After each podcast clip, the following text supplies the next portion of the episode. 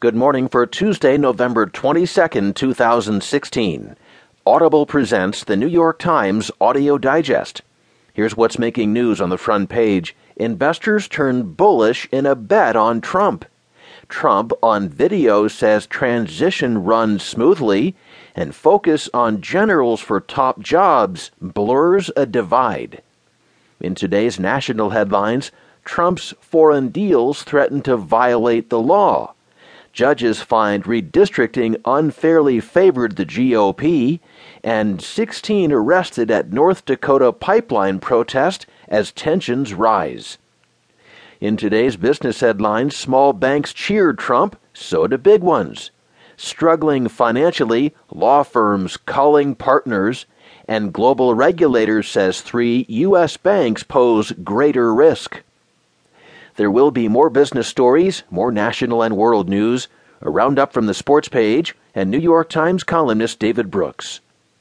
Now, as selected by the editors of the New York Times, here are the stories on today's front page. Landon Thomas has the top story, Investors Turn Bullish in a Bet on Trump. 2 weeks after Donald Trump swept to victory, investors are betting that his promises of tax cuts, fewer regulations, and a spendthrift federal government can recharge the American economy. This burst of exuberance sent the major markets to record highs on Monday as investors continue to pull out of government bond funds.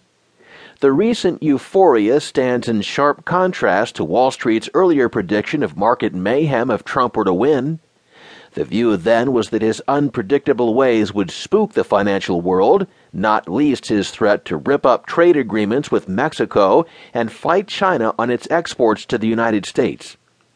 After a sharp but very brief slide in Asian trading on election night, when it became clear that Trump would win, markets rallied quickly as the Trump economic agenda was quickly assessed. The momentum has shown few signs of slowing and has resulted in significant flows of money being poured into United States stocks.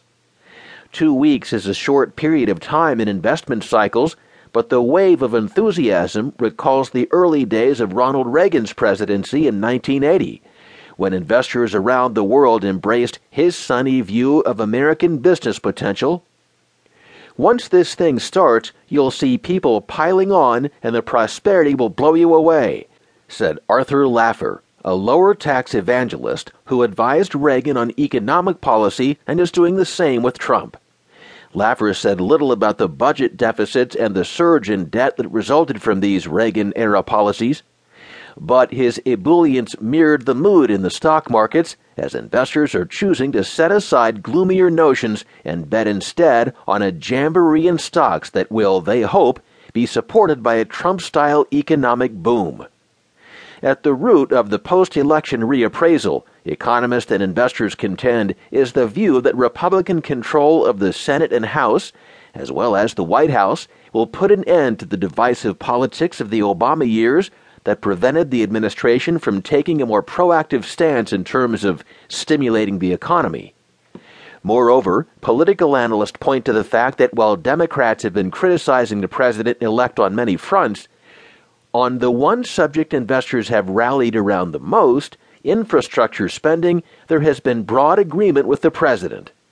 When it comes to market rallies, this one does not match the record set during President Obama's first term, when the S&P 500 rose 84.5%. If the markets were to duplicate that gain during a Trump administration, the S&P would have to be over 4,000 by late January 2021, according to Standard & Poor's Global Market Intelligence. On Monday, 4 major barometers of the stock market reached record highs as investors cheered a weekend of the president-elect acting like a man with a mission.